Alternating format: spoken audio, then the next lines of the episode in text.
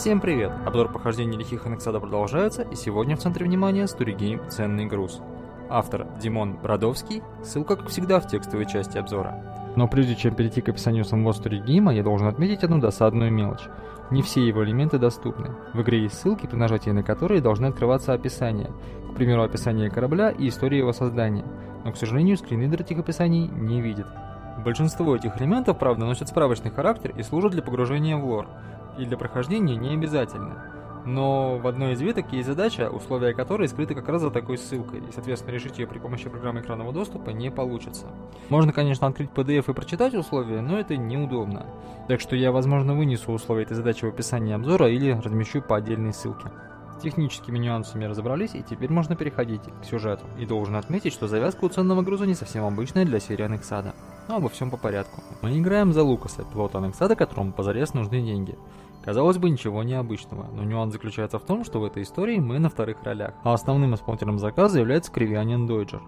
Дело в том, что по условиям контракта груз необходимо доставить на фрегате Генезис, которому по инструкции требуется два пилота для управления. Так что серокожему громиле ничего не оставалось, как искать напарника, и по счастливой случайности он вышел на Лукаса.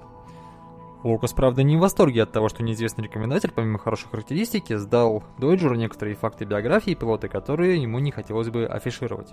Хотя, возможно, именно они и укрепили Дойджера в его выборе. У него самого, кстати, репутация отнюдь не кристальная, и если Лукаса можно, пожалуй, винить только в неаккуратном вождении и любви к лихачеству, то Дойджер не гнушается откровенно плохо пахнущими заказами.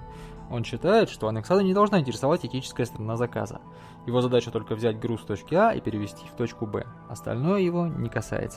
Лукасу такой подход к делу не очень нравится, но, во-первых, ему нужны деньги, во-вторых, конкретно этот заказ вроде как ничего противозаконного не содержит. Нужно доставить детали кораблей на планету для каких-то поселенцев. Кроме того, сотрудничество с такой известной, пусть и в кругах личностью, как Доджер, пилоту льстит. Да и деньги, говорят, Доджера любят, а в случае успеха миссии тот не исключает дальнейшего сотрудничества. В общем, не заказ, а почти сказка, но, как я говорил в одном из предыдущих выпусков, даже самому мирному Анексаду нужно изучать маневры уклонения. По словам Кривянина, на маршруте шастают пираты, и, конечно же, нашим героям не удалось избежать встречи с ними. Правда, пираты это какие-то странные. Капитан, перехватившего генезис крейсера, называет себя капитаном Вольного флота Марии и утверждает, что преступники здесь именно наши герои, а они предотвращают контрабанду в пользу опасных террористов. Капитан крейсера Рата требует, чтобы его команду допустили на борт Генезиса для досмотра, обещая, что в случае, если груз окажется законным, отпустит команду и корабль без последствий. Однако Дойджер ничего и слышать не хочет ни о каком досмотре. Груз опечатан, а у капитана Раты нет никаких полномочий для осуществления таможенных функций.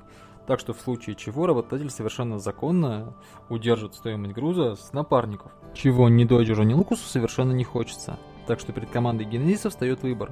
Либо попытаться оторваться от крейсера, либо впустить команду на борт и разбираться с ней уже в ближнем бою. Узнать, каким последствиям приведет каждое решение, вы сможете, поиграв в игру. А я, пожалуй, закончу на этом пересказ сюжета, добавив только, что какое бы решение вы ни приняли, дальнейший игровой процесс будет интересным. Что касается геймплея, то здесь, помимо стандартной игровой механики, присутствует головоломка, о которой я говорил выше. А также есть элемент удачи. Насколько я понял, во время некоторых событий бросается невидимый кубик, от результатов падения которого зависит присутствие тех или иных пунктов, либо возникновения тех или иных событий.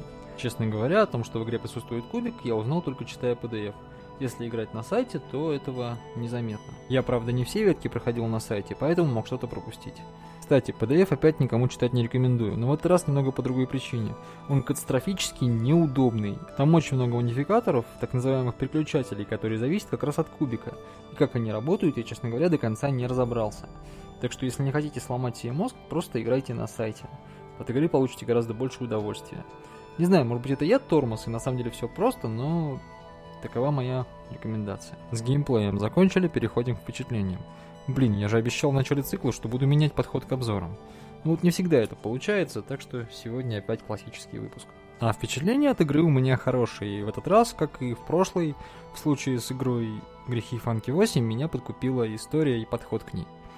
И в первую очередь, конечно, ее разнообразие. У игры 6 концовок, но по пути к ним может случиться много всего разного. От абордажной схватки до масштабного космического боя с участием огромных кораблей и астероидов. Да и сами по себе концовки не скучные и нестандартные, ну, по крайней мере, часть из них.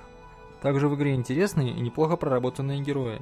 Законопослушный, но не лишенный здорового авантюризма Лукас. Прагматичный, где-то трусоватый, не брезгующий грязными делишками, но при этом жизнерадостный, и когда нужно и готовый прийти на помощь, Дойджер. Кстати, по факту играем мы не только за Лукаса, но местами и за Дойджера, так что можно сказать, что под нашим управлением находится команда Генезиса целиком. Что касается остальных героев, Капитан Рата это герой не то что с двойным, а похоже с тройным дном. Я, честно говоря, до сих пор до конца не понимаю, кем он все-таки является. Подробностей не будет, увидите сами, но персонаж очень неоднозначный.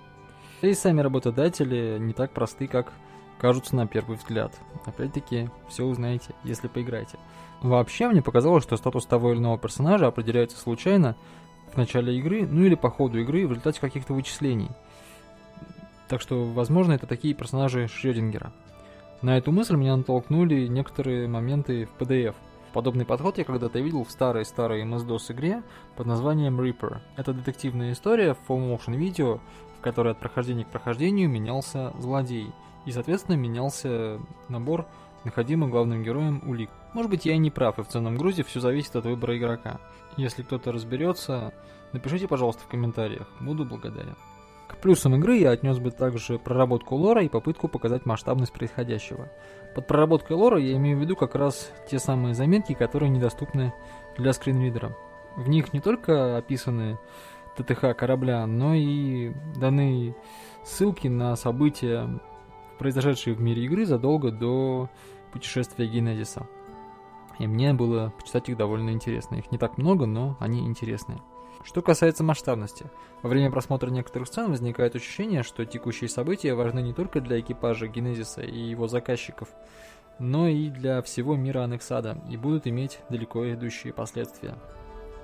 Конечно, возможно, это не так, и в лор они не войдут, но было бы интересно, если бы это случилось. Меня, по крайней мере, это не удивило бы. Без недочетов, конечно, тоже не обошлось. Но все они, пожалуй, технического характера. Первый это тот самый, о котором я говорил выше, недоступные ссылки.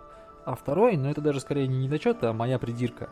В начале игры есть несколько сцен, где нужно просто нажимать «Далее». Я, честно говоря, не очень такое люблю.